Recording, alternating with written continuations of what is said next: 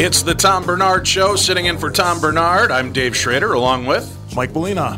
And Doug Sprinthal. Well, we're supposed to be up to full complement here with a bunch of people. We'll see who just rolls in during the remainder of today's show. I heard there's sl- nobody wants to come in when It's slumming. like, it's like the re- Rolling Stones recording Exile on Main Street. Exactly. I'll be there by Thursday ish. We got a lot of great uh, stories lined up for you. Plus, Scott Hamilton stopping by the show in a little bit, right here on the Tom Barnard Show. Michael Bryant, Brad Sean Bryant. What's the latest? Well, basically, we're trying to represent people who have been hurt, then talk to them before they talk to an adjuster. Uh, one of the key points is to make sure you know what your rights are before you start talking to the insurance company and they start asking you questions or they try to settle your case early and cheap.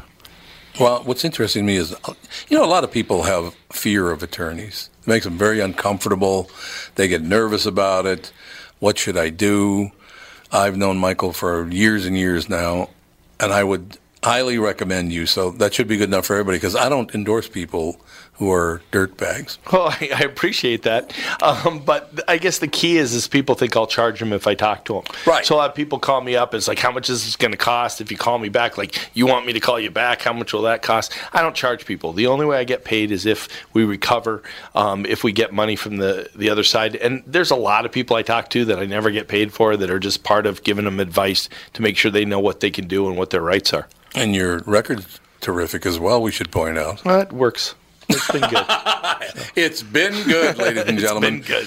And how do they contact you? And uh, e- either through our website, which is minnesotapersonalinjury.com, minnesotapersonalinjury.com, or at 800-770-7008. Michael Bryant, Bradshaw, and Bryant. Doug Sprinthal live in studio with me from Walser.com. What's going on, Doug? Well, uh, cool stuff is happening, Dave. Actually, the auto show starts this Saturday. If you're in the market for a new car in the Twin Cities, this is a great time. The reason for that is the manufacturers pile on extra discounts for the auto show, and the dealers do as well. Uh, if you want to see the auto show deals, just go to walser.com. You can look them up. But I've got something even more fun to talk about. Ooh.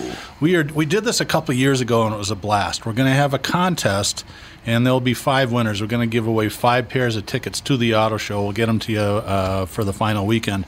What I want you to do is record a Walser commercial and send it to me at doug at walser.com. We will play some of them on the air, both on the podcast and on the morning show. Last time it was really, really funny. We had some great submissions. The guy that won it, actually, it was a trip to Vegas.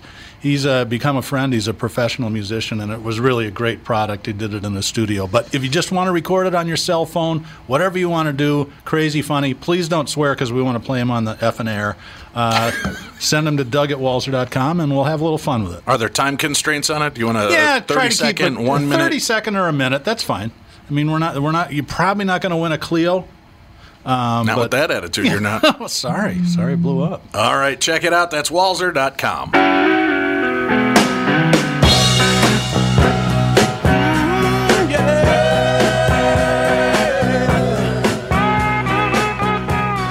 the Tom Barnard Show. I'm Dave Schrader filling in for Tom. He'll be back with us on Monday in studio. Uh, I think we're going to have a lot more people eventually rolling in. Mike Brody's supposed to stop by at some point.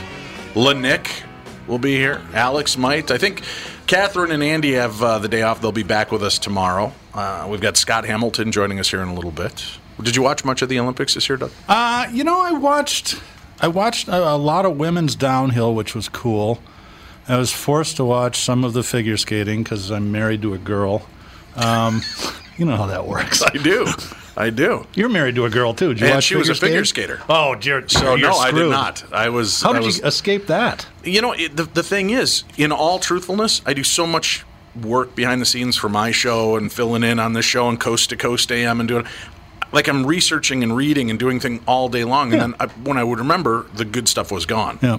So, and I wonder if that's having an effect and an impact. Have you seen uh what are the ratings for the Olympics? Are people even watching anymore? Yeah, they were pretty good actually. They Really? were higher than the Oscars. The only reason I know that is everybody's going, "Oh, it's only 25 million people watch the Oscars." I'm like, yeah, that's how many people voted for Trump, and that was a lot. Yeah. Well, and that's probably about 24 million people too many watching the Oscars. that's right. Did you watch the Oscars this year? I did watch some of it. I watched. Uh, I, I, I was a big. I'm a big Gary Oldman, Oldman fan, and I was hoping he'd win, and I thought he was cool. Frances was. Did you see her? I did. Uh, We tuned in right at the end. I caught those three. man. So I caught the best actor, best actress, and then the uh, best film of the year. I don't know what she was on, but I, she was out there. She's always been a little wiggy anyway. I love watching her in, on the big screen, but You know, I think it was first of all, she obviously had rehearsed and planned something. Yeah. And maybe when you're planning something that big, there's that adrenaline rush of, oh crap, now it's my turn. I've got to do this. So I don't know if that was kind of what she was going through. Yeah. I thought it was fun. It was great to watch. It was like remember Roberto Benigni a few years ago. Yeah, Like yeah. what, a few years ago, probably like 15 years 15 ago. years ago. where he's walking on the chairs and doing all this. I love when people get excited about what they're doing there. And if you know. I know a lot of people don't like to hear the celebrities with their causes and what's going on, but It's part of the deal, She you did it. I thought it in a classy Yeah. way, you know, and and bringing up the attention of just who's involved and things we need to remember. So I'm all for it. Kimmel did get off a pretty good line about Harvey Weinstein. The, the only other guy that's gotten kicked out. Got it for sharing a VHS with his neighbor. Yeah, that is. Uh, yeah, it was a weird year. You knew it was going to be weird, though, Yeah. right? This this award season is going to be tainted. Yep. Well, and they have, you know, there's been more reaction to the Oscars in the last five years. I mean, they've always been political. Most actors are lefties, not all of them, but probably 80%. That's just sort of the nature of the, the occupation. So, do you Um, think there was, you know, th- there was some diversity, obviously, in what they were doing this year? Yeah.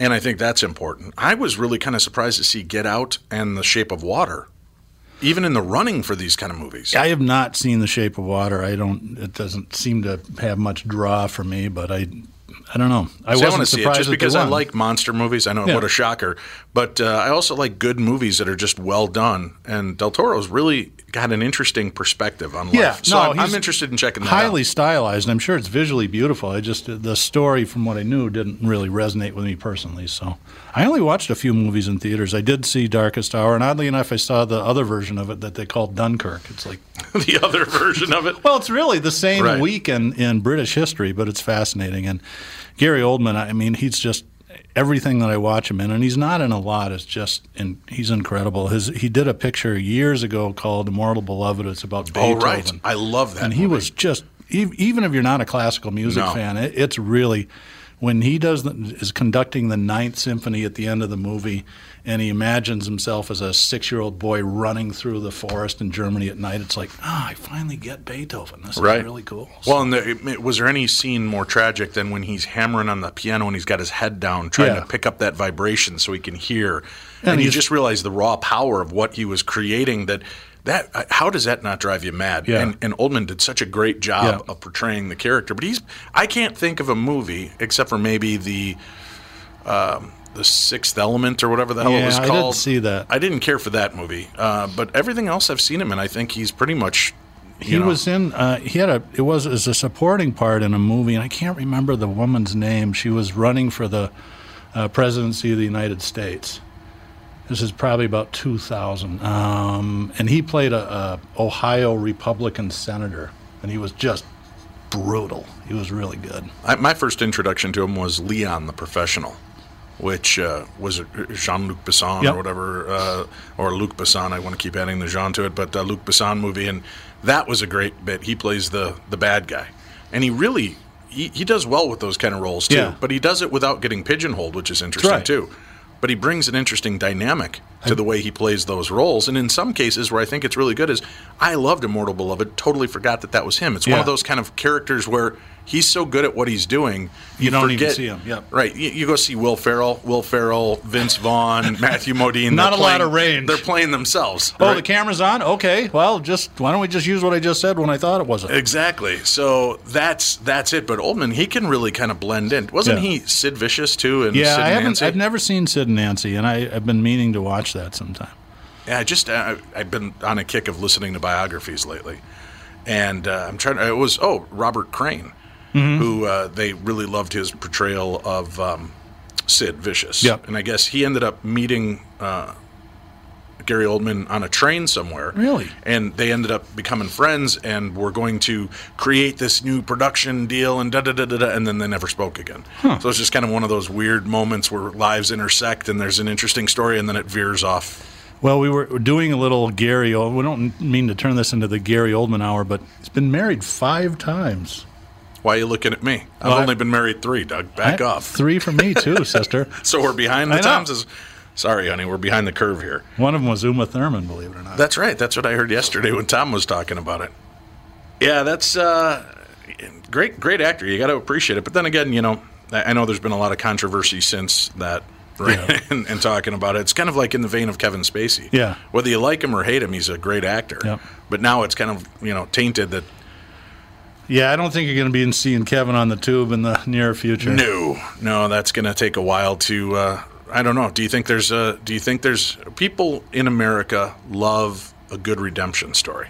When you Well, look at, I, I mean, think- Robert I- Downey Jr. Yeah. the guy hit rock bottom, Oh, did a lot of stupid things. People, what I love the story where they came home and found uh, a higher than a kite and drunk, passed out Robert Downey Jr. in their kid's bed, sleeping. I think the tough thing that Spacey's going to have uh, to overcome is the way he tried to explain it by coming out of the closet. I mean, it's, that was completely tone deaf. Well, yes, it happened, and uh, it's because I'm gay. It's like, well, wait a minute. You just said that all gay people are child molesters. That, that, that's not going to play very well. You know, and he's think- a smart guy. You'd think that would have like Or he, he rattled around plays a lot of brain. smart guys. I don't know that he truly is a smart guy. That could be the Yeah, aspect of be. it. But you That'd know, you also great have- acting then if you- he's not smart. you have to put yourself in that position of you know and a lot of people are, are, have taken the stance of he's trying to deflect and, Yeah. and now if he uses the i'm coming out card i don't know that that's necessarily what he was doing and again Yeah. all we can do is guesswork That's behind the scenes but my thought was he better get ahead of the next part of the story Yeah. which is going to be are you gay so i, I kind of feel like he was painted in a there was a no-win situation here Yeah, and maybe the true. redemption for guys like Spacey won't happen like they did for Downey because Downey's crimes against humanity were against himself. That's right. They were drug and alcohol related.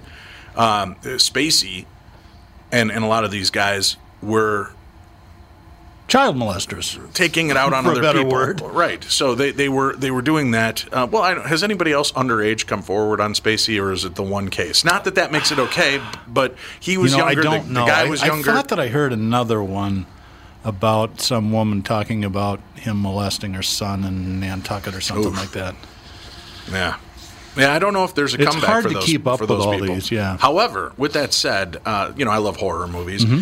The Jeepers Creepers franchise, I really liked. I thought the first two were really kind of an interesting aspect, and then all of a sudden I started to read why. I was like, "What- what's taken so long between these movies? And I read about the director. I guess he was busted, did his time for molestation. Oh, really? Yeah.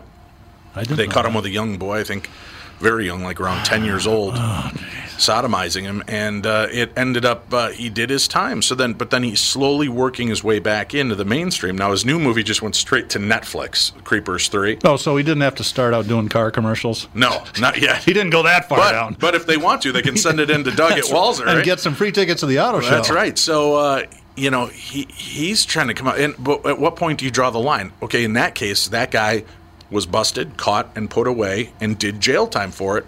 Came back. If Hollywood is willing to give him a job, is it okay to look at here's somebody that did their time for this crime, as opposed to somebody like Spacey who is basically skated on his celebrity for 30 years Yeah. because nobody was going to push that envelope. Now, is there a difference between behind the camera and in front, though? I don't know the answer to that because Well, you would think as a director, you're in a bigger power play Yeah, position. then the answer might be Roman Polanski. Yeah.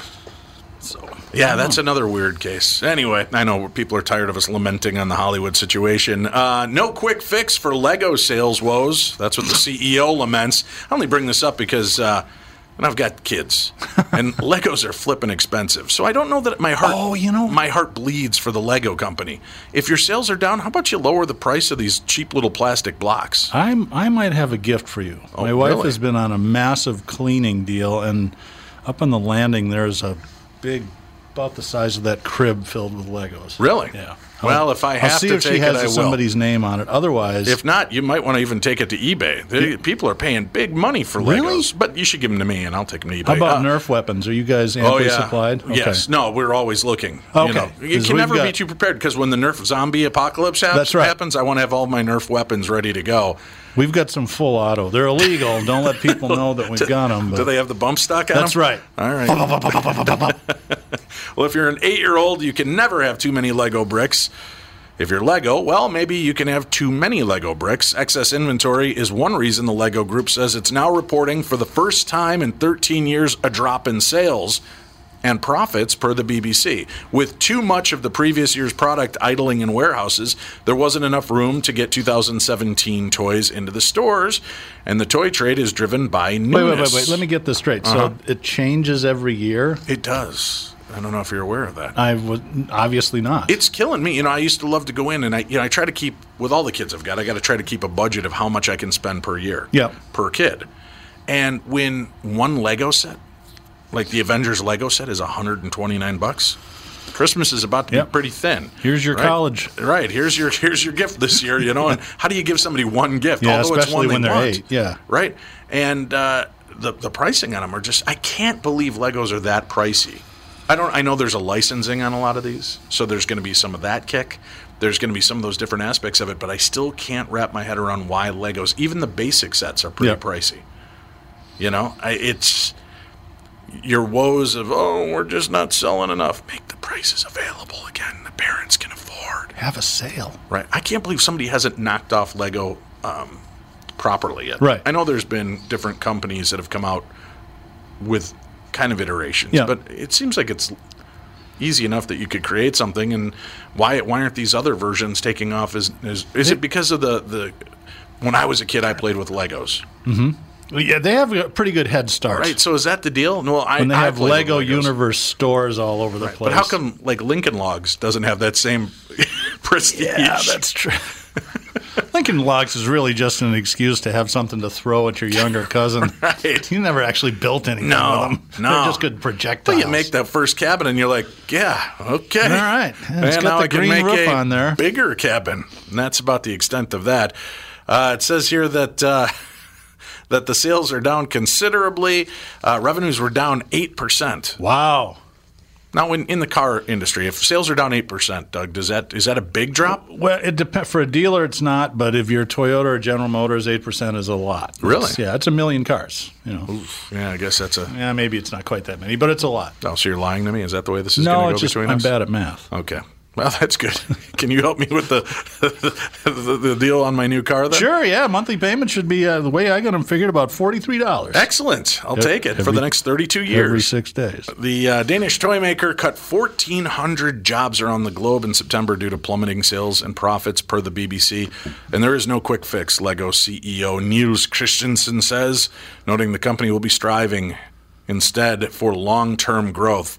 The Los Angeles Times reports too much inventory, though, may not be the only reason for flagging sales. Well, I did not know that Legos was a Danish company. Yeah, and and it's, probably, uh, as Katie Couric said, they're probably spending too much time skating around in the That was the Dutch. waterways. That's, oh, that's the right. Dutch. Yeah.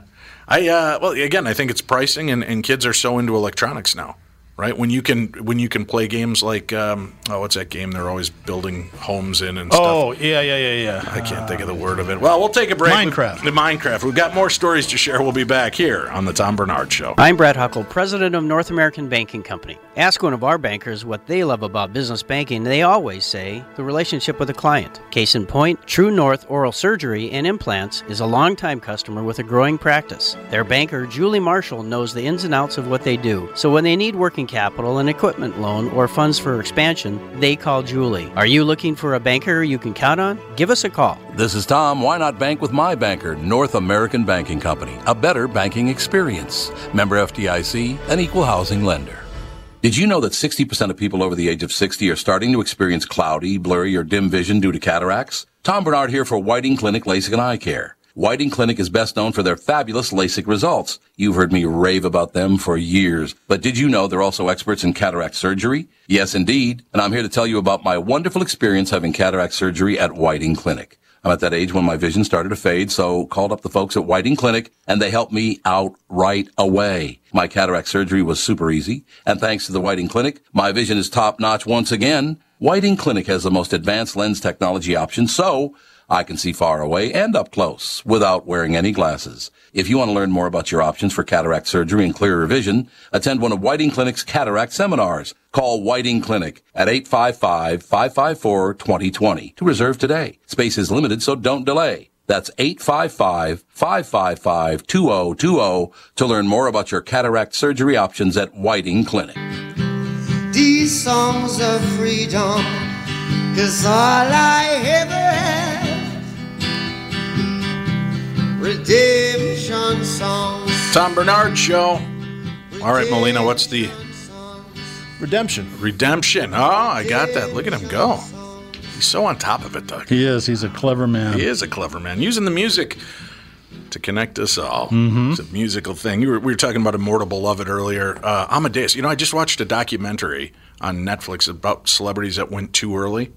And I was watching. I, I see all these names, and it's you know Heath Ledger, Yeah. and it's um, it's uh, uh, Judy Garland, and people like that. And then right in the middle of it, Falco.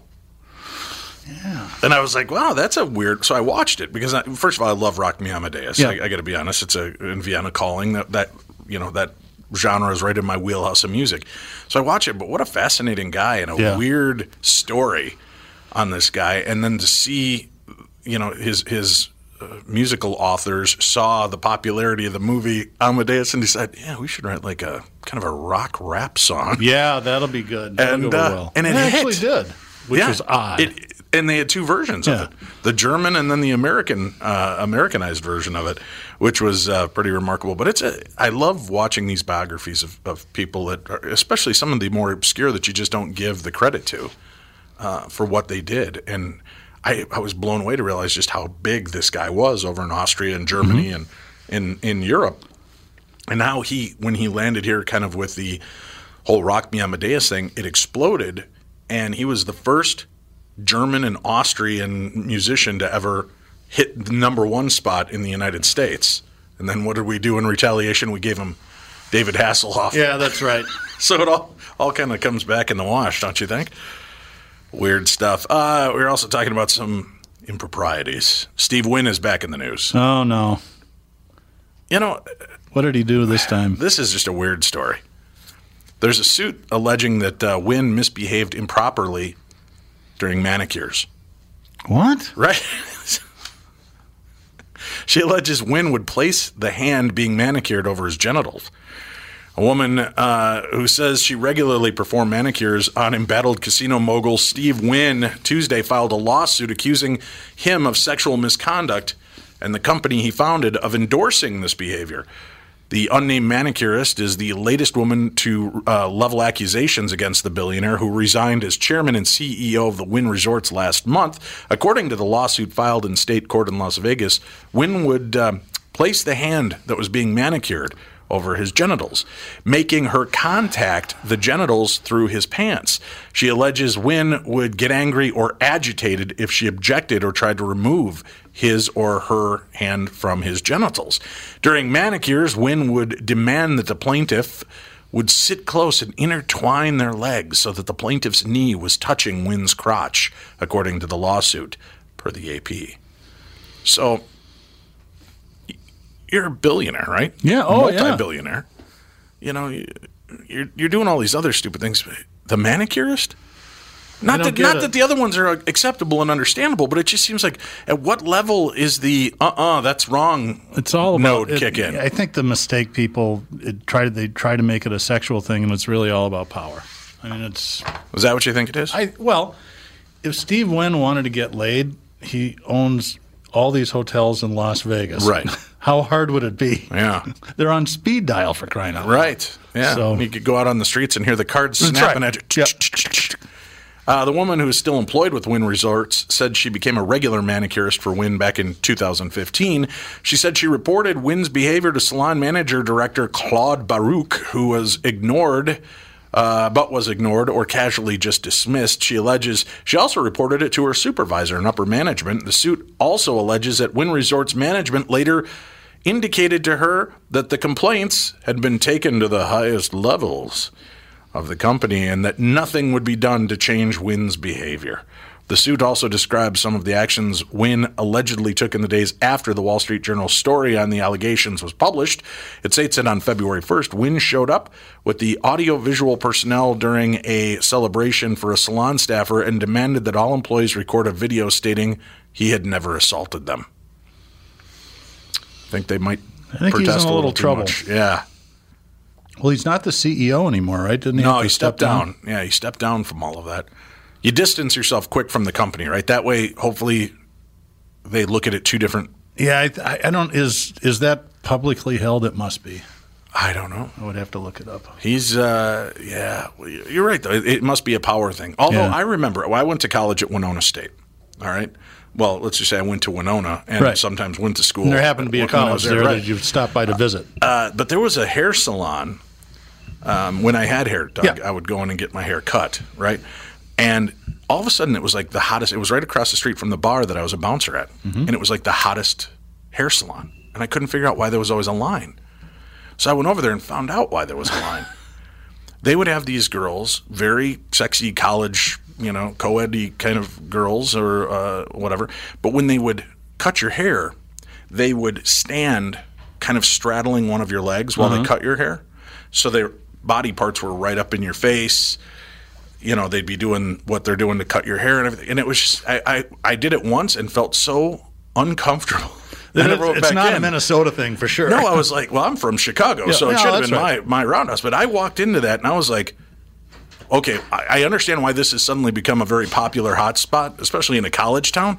But I thought, what a bizarre way to build a business to basically, you know, they're they're Well, what's the training program look like? I don't know, I don't know, and it was it certainly played into a, a niche market, that's for sure. But I, you know, I mean, I don't think it lasted more than a year or two, and then they folded up. Which Quit playing with your dinghy. You would think that that just would be a bad plan altogether. If Yeah, you've got, uh, yeah, yeah. So that was that was kind of the big uh, the the big thing that was going around. But like I said, you'd go in and you would I don't know. It just felt. It felt. It made you just feel like, what about what, what's going on here? Is Yeah. this? Is this? I know then you- exactly I spend so much about. time averting the eyes and trying to look around, and she's like, "Oh, is everything okay?" I'm like, "Yeah, yeah, fine," you know. Uh, but it's weird how You'll, sex you'll think sells. this is weird, that, but I've I've never gone to Hooters for that very reason. It just What, to seems get a like a, haircut? weird. Thing. Well, yes.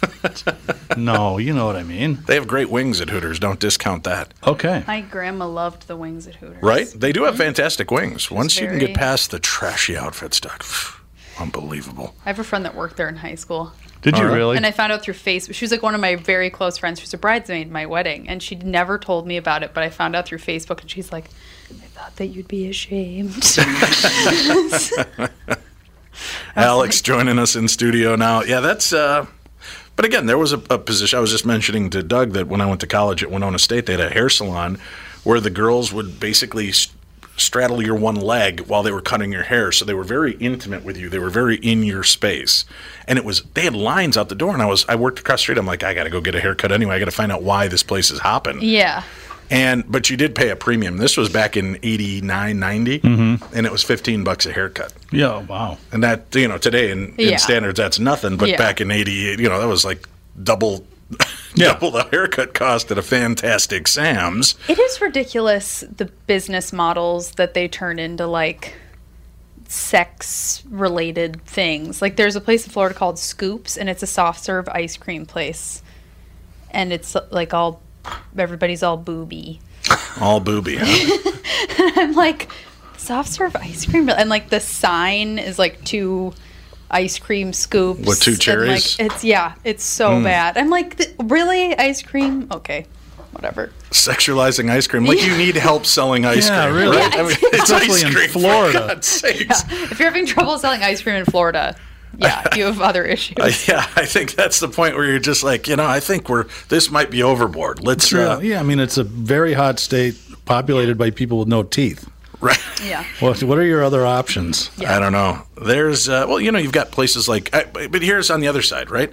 I'm a guy. I admit that you have certain things that you're attracted to. The, the, the tilted kilt. Have you ever seen those bars? No. Yeah, so JB's talked about them before. Right. It, but yeah. it's something, and I think what they're tapping into is it's kind of that uh, Britney Spears naughty schoolgirl look. So is it a franchise? Yes, Oh, it is. Yeah. Yeah, the, the tilted kilt, but uh, it's it's not in the same vein as Hooters, but it kind of is. They don't seem to be sexualizing it as much. Have they come to Dakota County yet, Dave? Uh, I think there's a tilted kilt in Minnesota. I don't. I'm pretty sure. I, I don't, don't know. know. Mike, do you know? What? Sorry, he's too busy checking out internet porn to pay attention. Uh, the tilted kilt. Do they have one of those here in Minnesota? I have no idea what that is. Okay. Oh, I think he's being a little too innocent over there. No, what is it? It's uh, it's like a, a Hootersy kind of restaurant, but the girls wear little kilts and uh, that. JB's talked about it a handful of times. Yeah, it's got to be. They've got to have one here So in the they Twin have, Cities. They have them in Missouri because that's where he's from. I think they have one in Chicago. I don't know if they have one here. Yeah. I have no idea. Well, let's. Uh, here's a good story for you, Doug. How might you like this one? Lamar Chambers fought the law, and the law came in number two. All over some number two. The BBC reports Poo Watch has officially ended in the UK, with the 24 year old being released on Monday after 47 days in custody, in which he refused to poop. Chambers was arrested in Essex on January 17th. How do you just refuse? You can For refuse how- to eat? For how many? 47 days. Okay, if I don't go in like two days, I'm like, I need to go to the hospital. Right. Well, and some, it's not even your choice, right? Yeah, I mean, right. you go two Oh, days no. and things are coming. You on a- clearly on have own. not potty trained a toddler. With how many children you have, this is surprising that you don't know how long someone can hold their poop. Right, but that's usually because of the, the stuff they're eating, and it's just their, their No. body's not processing. No, they're Well, like you, you feed healthy food, so that's Yeah. going to clog them up. no. You that give uh, makes a Big it go, Mac sauce makes it worse. brings it right That, through. yes. that makes you everything that I feed Fun makes her poop. She poops so much, it's ridiculous. But my niece, her parents went out of town for like seven days, didn't poop the whole time. She was just like, no. How do you not poop? And she's four years old. Is that just a? I didn't It's just understand like po- pooping was a conscious choice. I kind of felt that was something when your body wants it out, it goes. Strong-willed situation. I don't know, but that's a long. Can't be good for He you. was No. arrested in Essex on January 17th. The police suspected the alleged drug dealer had swallowed his stash and decided to wait him out. It didn't work after what Sky News reports was seven court hearings in which police sought custody extensions. And even though Chambers ate and drank daily, prosecutors decided to drop the charges, possession with intent to supply, against him due to insufficient evidence though he was then rearrested by police on different drug charges, suspicion of being concerned in the uh, concerned in the supply. He was released on bail. Chambers was then taken to the hospital and treated. The BBC reports it's believed to be the longest anyone in custody has ever gone without pooping. Why would you not? Like what? Well, I guess if you're trying to hide the drugs He had that you drugs ate, in him. They were waiting for him to expel them so he could arrest him. you would think that the body would have worked through the Right, baggie that's in what I 47 thinking of, days, yeah. Yeah, I was gonna say. and he would have absorbed the drugs. But you think and that died. he'd go into some sort of like shock or something by being so horribly backed up? I don't know. Because Yeesh. kids, if you don't, if I like, think we need to get to the bottom. Bottom of this. Sorry. Good God. It was laying right there. kids, if they don't poop in, f- it's like five days. If they don't hold it, like well, you're I'm potty training Fawn right now, so I'm like in the middle of all this. But um, if they don't poop for five days, you're supposed to take them to their pediatrician. They're supposed to get like an enema. Really? Yeah, Hmm. Just never had or a that suppository, not an problem. enema. A suppository. Yeah. Yeah. because it's not healthy. How is this person? I this is confusing to me. They should have just given him a suppository. Well, Can't they do that? well, I don't know. In I don't know. No, I don't think you can. Keeping it Yeah. classy. Ew. There goes the listener. Dear God. There goes there the goes listener. me. No, my wife's I'm- still tuning in. I'm leaving. It's like my daughter was very sick. She was uh, little and she kept throwing up, so she couldn't keep medicine down. So we had to give her the suppository Mm-hmm. version. And we're at the, the store and she's in the cart. And then uh, we're going down the medicine aisle and she starts howling, No, please, Daddy, don't put anything more in my butt. And she's yelling at them. Oh, man, how do you, you can't overcome that deal. No, you can't. No, once that's been thrown out there, there's kind of no coming back from that comment. Well, my father did the opposite thing when he was on a trip in France. What's that? Went to get cold medicine and didn't realize that's the French way. They give suppositories Oh, commonly for cold I did not know that. Well, he didn't Well, either. it's a quicker absorption, Yeah. right? right? Supposedly. but they don't taste very good, apparently. Suppositories? My dad had Yeah. a cold when he was in France, and he went to a drugstore to get some medicine for Oh, it, and and they said, did- "Here," and didn't realize. And he thought it was just, boy, that's a weird shaped capsule to swallow, huh? Processing. Fun stuff. he taught uh, at Harvard, believe it or not. Really? I believe it. He's focused on other things, right. Doug. The intelligence uh, factor is really focused We're and all, honed. we're all human. We all make dumb mistakes. Finish first. Winning changes everything. Scott Hamilton will be our guest in the next segment on the show today. Tom we'll be back with you guys on Monday. I'm taking the reins today, tomorrow, and Friday. I'm Dave Schrader, and this is the Tom Barnard Show. Just like all of you, I had been hearing about my pillow and was skeptical that it was as great as everyone says. Well, I received my first my pillow and I love it. It's very comfortable, stays in that same exact position all night. Fantastic. Mike Lindell, the inventor of My Pillow, has a very special offer for Tom Barnard Show listeners. My Pillow is offering more than 50% off his four-pack special, which includes two premium My Pillows and two Go Anywhere pillows. If you're looking for a great night's sleep, now is the perfect time to get your first My Pillow. If you already know how great the My Pillow is, why not give them to everyone you know? Call 800-516-5146, use promo code TOM, or go to mypillow.com. But make sure you use promo code TOM. Call 800-516-5146 and use promo code TOM. That's 800-516-5146, promo code TOM. This is Tom, and I want to tell you a story about camping. A guy named Tim, his back pain, and his angry wife. You see, Tim went camping with his family, but he aggravated his recurring back problem a couple of days before when he was golfing with his buddies. His wife had to set up the campsite and do all the heavy lifting, and Tim couldn't do a whole lot with the two kids. Tim was not a happy camper and neither was his wife. The following Monday, Tim's wife got him an appointment at Hopkins Health and Wellness Center, a DMR method clinic. Their team of physical therapists and chiropractors figured out what was really wrong with his back, quickly got him out of pain, and taught him how to keep it from coming back. And what did Tim say was the biggest benefit of finally handling his back problem? Happy wife, happy life. DMR clinics are a group of physical therapists, chiropractors, and allied medical spine specialists that can help you feel better fast. They have a 96% success rate. It's covered by insurance and you don't need a referral. They have convenient locations in Hopkins, Woodbury, Rogers, and Blaine. For a free consultation, go to dmrmethod.com. That's dmrmethod.com.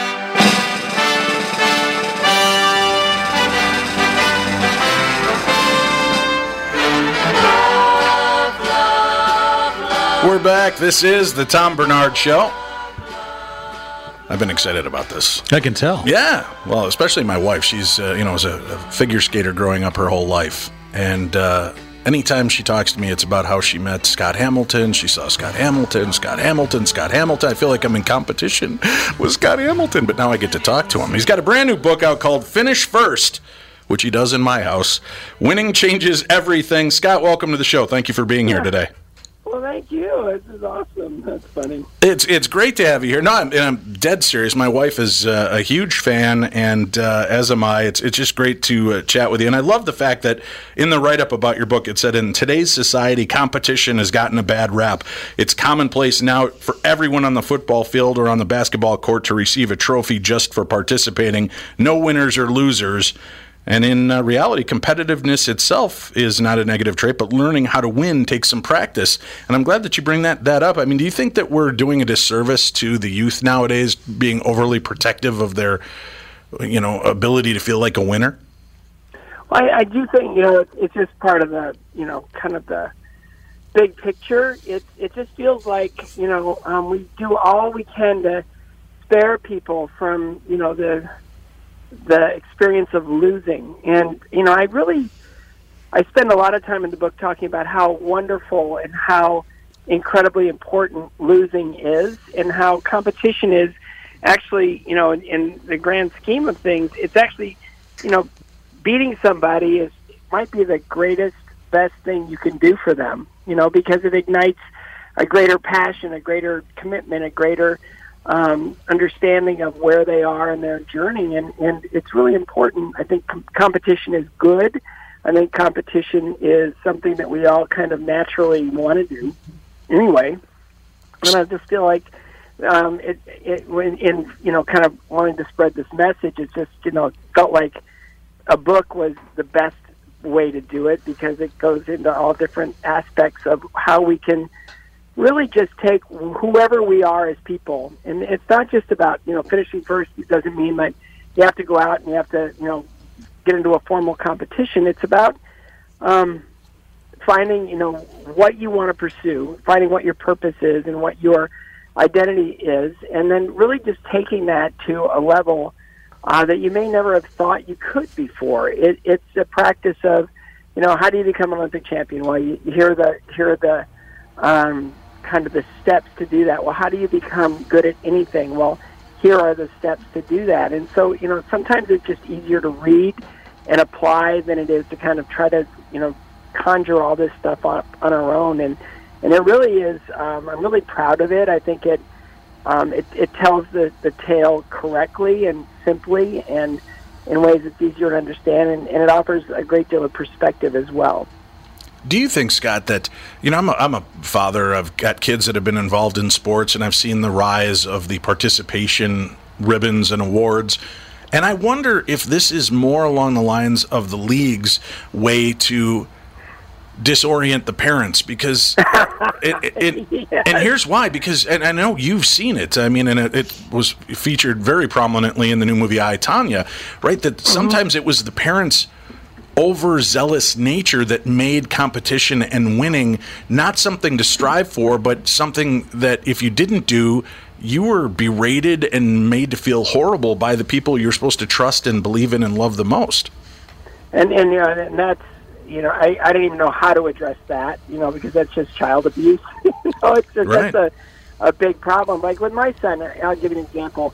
You know, he's just started playing hockey this last year, and he's in a youth league, and and it's basic hockey, right? It's just basic. But he's, you know, he loves the Nashville Predators, and he loves to go to the games, and he loves sports, and he loves everything that goes with it. And he went out and he played his first game, and he and he lost, and he came, he got in the car, and he was really upset, you know, and as a parent, of course, it none of that doesn't make me happy. You know, to see my son so upset and so, you know, defeated. And I, and I said, well, you know, how do you feel? And he goes, I'm just mad. I just and like I didn't like the the game. I didn't like the way they played. I didn't like, you know. I go, well, well, what, do you think? I mean, do you, uh, what do you need? What, what did you learn? What do you, do you think you need to do something different? He goes, well, yeah. I mean, I need to skate faster and better and I need to be able to, you know, work on my stick handling because I, you know, they they took the puck away from me way too easy, and then my shot isn't very strong. I need to work on my shot. And I just said, "Oh, great! Wow, that's impressive." And I said, "What would you have learned if you won?" And he goes, "I don't know, nothing." so it's like that's it. You know, I mean that that's it. And you know, you know, I tell my kids all the time, you know, we just gotta. And I don't, I have no idea what my kid's journey is. I don't, I don't, but I want to teach them how to go after things and how to process failure and how to, you know, rise up because we don't know what life is gonna, you know, how it's gonna happen. You know, I, I, I I've been through cancer, loss of parents. I've been through a lot of things that are life experiences that happen to so many people, and and it's not so much that I, I feel badly about all of that. I, I miss my parents every day, but what have I learned, and how can I allow that to you know propel me forward, and how can I um, you know uh, understand resilience and understand just how um, you know we are wired for this. We're wired for struggle. We're wired for challenge, and and I think a lot of people sell themselves short because they just don't feel like they really want to go in and participate at, at any level. And and my encouragement to them all is to say that, you know, we've got something that we need to be doing. We've got something that'll bring our lives great quality and incredible joy. Let's do it. Let's just, you know, let's identify our purpose, identify what would, you know, be our great goal or something that would make us happy and and then here's the steps to go after it. Here's some encouragement. And it's more than encouragement. It's actually, you know, here's here's kind of how to do it. you know, you know, do, do, you mind if I ask, Scott? I mean, the book is fascinating, and I, I, love the, the points that you're laying out on this. But just from a um, an observer standpoint, I'm curious. When your son wants to play hockey, all of a sudden your your son is going to be somebody representing on the ice, doing this.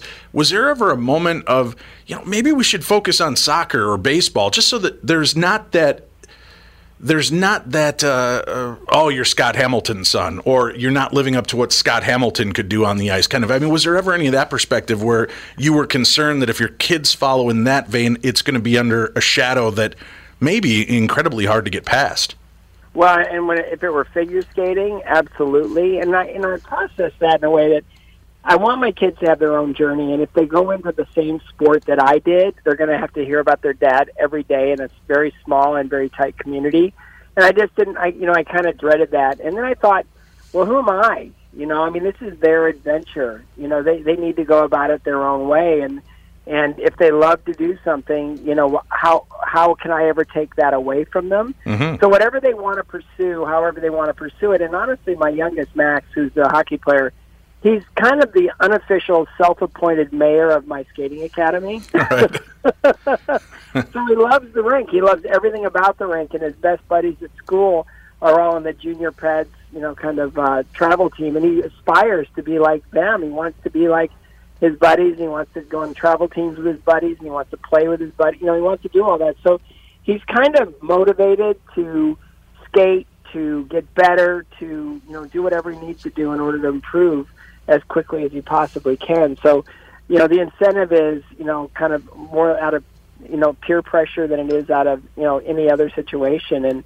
and honestly, he loves it. So if that's what he wants to do, I'm all in. I'll support him 100%. Let me ask you this: you you uh, face a couple of points in the book that are really important to you know a lot of people today, and especially with kind of in the generation we're raising now, are unsure how to fail and not sure where to go from there, and sometimes they buy into the fact that the failure is what defines who they are and how they're looked upon. I mean, you've had thousands of falls. You've lost. You've had cancer. You've had bouts with brain tumors. What is that getting up, that, that kind of overcoming taught you? And, and how do you keep motivated to keep pushing against sometimes what seems like insurmountable odds? You know, it's just a muscle I think you build. Like anything else, the more you do anything, the more, the stronger you get in that activity, whatever it is. And I think with me, it's just I failed profoundly in skating, whether it be failing the different tests that you need to advance in the sport or um, falling five times in front of you know 17,000 people at my first national championship know, on the novice level and coming in dead last. Like if they were, if they could have put me below last, they would have done that. But you know, I think a lot of people just they fear failure, and like no matter where I, where I go, what no matter what I do, you know, if, if I'm speaking to a group of executives, you know, at a conference, and I say, how many people in this room have failed? 100% of the people raise their hand. And I'm, I'm here to say that, you know, failure isn't the villain here. You know, it's, it's, the, the fear of failure is the villain. It's like failure teaches us how to be more resilient. Failure is something that happened that's in the rearview mirror. You know, I just almost tell people that if you're in a car and you experience failure, just rip the rearview mirror off and throw it in the back seat and just keep going forward. You know, it, it's something that happened. It's something in the past. If, if we can use it to um, properly apply to our future and learn from it, then that's the best and, and you know that's the greatest thing about failure is every success is built on a mountain of failure. And you know every success is also built on a million small small small successes. And so it's getting on that path to being more productive more um, more joyful in life more productive in life more active and and doing things that where you can really look back on it and say wow I, I truly participated. I I rose above all my fears, my critics, my my past failures, and, and now I'm doing something you know that brings me incredible joy. How do how do you think parents? And I know time's moving on us quickly here, but how do you think parents should talk to their kids about this topic? What's the best way to broach this subject and not feel it, make it feel preachy? Well, and again, I just you know I just think what what did we learn here? You know, what have we experienced? What have we learned? How do how do we grow? How do we get past this? And and not give it any importance. You know, and I I look at, um, you know, it does, if you lose a game, it's like, well, what do you learn? You know, what do you need to do? How do you, how do you fix this? You know, how do you move forward? And it's just a conversation. It's, um, it's just about you know engaging their minds, their brains, their, um, their their psyches, their sensitivities to be able to say, okay, yeah, I can do that better. I can instead of you know going this way, I can go that way. Instead of doing it like I've always done it, maybe I can um, you know, develop a new skill set that will allow me to do something that I, you know, I really want to do and do it better. And it's it's healthier to look at things that way. And it's not just preachy. I mean, it's just like, well, what makes the most logical sense? you know, it doesn't make any sense to just quit. It just it's all about, you know, really moving forward and and you know, creating joy in our lives. And once we're able to process failure, my goodness, there's nothing that we won't go after. There's nothing that we can't do. And and you know, if if uh, success had a um, a formula or a, a yeah, if, if, if the biggest single ingredient would be failure. Honestly, hundred percent. And so I, you know, I try to encourage people just to, you know, give failure a different identity. And now what? You know, there's nothing you can't do. Right. That's a powerful statement in itself, right? I mean, the fact that it's how you look at the things that go on in your life. If you look at failure as something that beat you, you're done. If you look at failure as something that now is reaching down to lift you back up and teach you from what you just, you know, experienced, that's how you keep moving in this life. And and that's that's it. I mean, we learn to do everything. You know, a lot of us don't remember learning how to walk, but how many times did we fall down learning how to walk? And now we don't even think about it anymore. We don't think about any one of those falls. You know, I look at you know all the things that I learned skating and falling down and falling down and trying to learn a different, um, you know, a, a new move. You know, maybe something that will take me to the next level in skating. And, and there, it comes with hundreds of thousands, hundreds or thousands of falls. You know, just to get that skill. And my goodness, you know, it's it's it does build you up in a sense where now it's like here's here's your situation. You have cancer, and the fear is extraordinary. But then you kind of are able to break it down and saying, well, it's a process. There's a beginning, a middle, and an end to this. And I hope that at the end of this is really something that where I can get back to my life and appreciate it more than I ever did. But it, it's it's a process, and everything is a process, right. and everything you know takes participation and you know dedication to understanding. And you can't really understand something if you're not really willing to fail. And and you know nothing is easy. Everything Amen. takes effort and everything takes practice and everything takes um, learning. And you can't learn unless you're willing to fail. That's why i always joke with people if they're they're at the skating academy and they come up to me and they go i didn't fall once today. And i go you didn't try hard enough Finish first. Winning changes everything. Scott, thank you. And thank you for writing this book and giving a new perspective on what failure is. We appreciate it and keep doing the great work you're doing. Stay tuned. We've got more coming your way. I'm Dave Schrader. This is The Tom Barnard Show.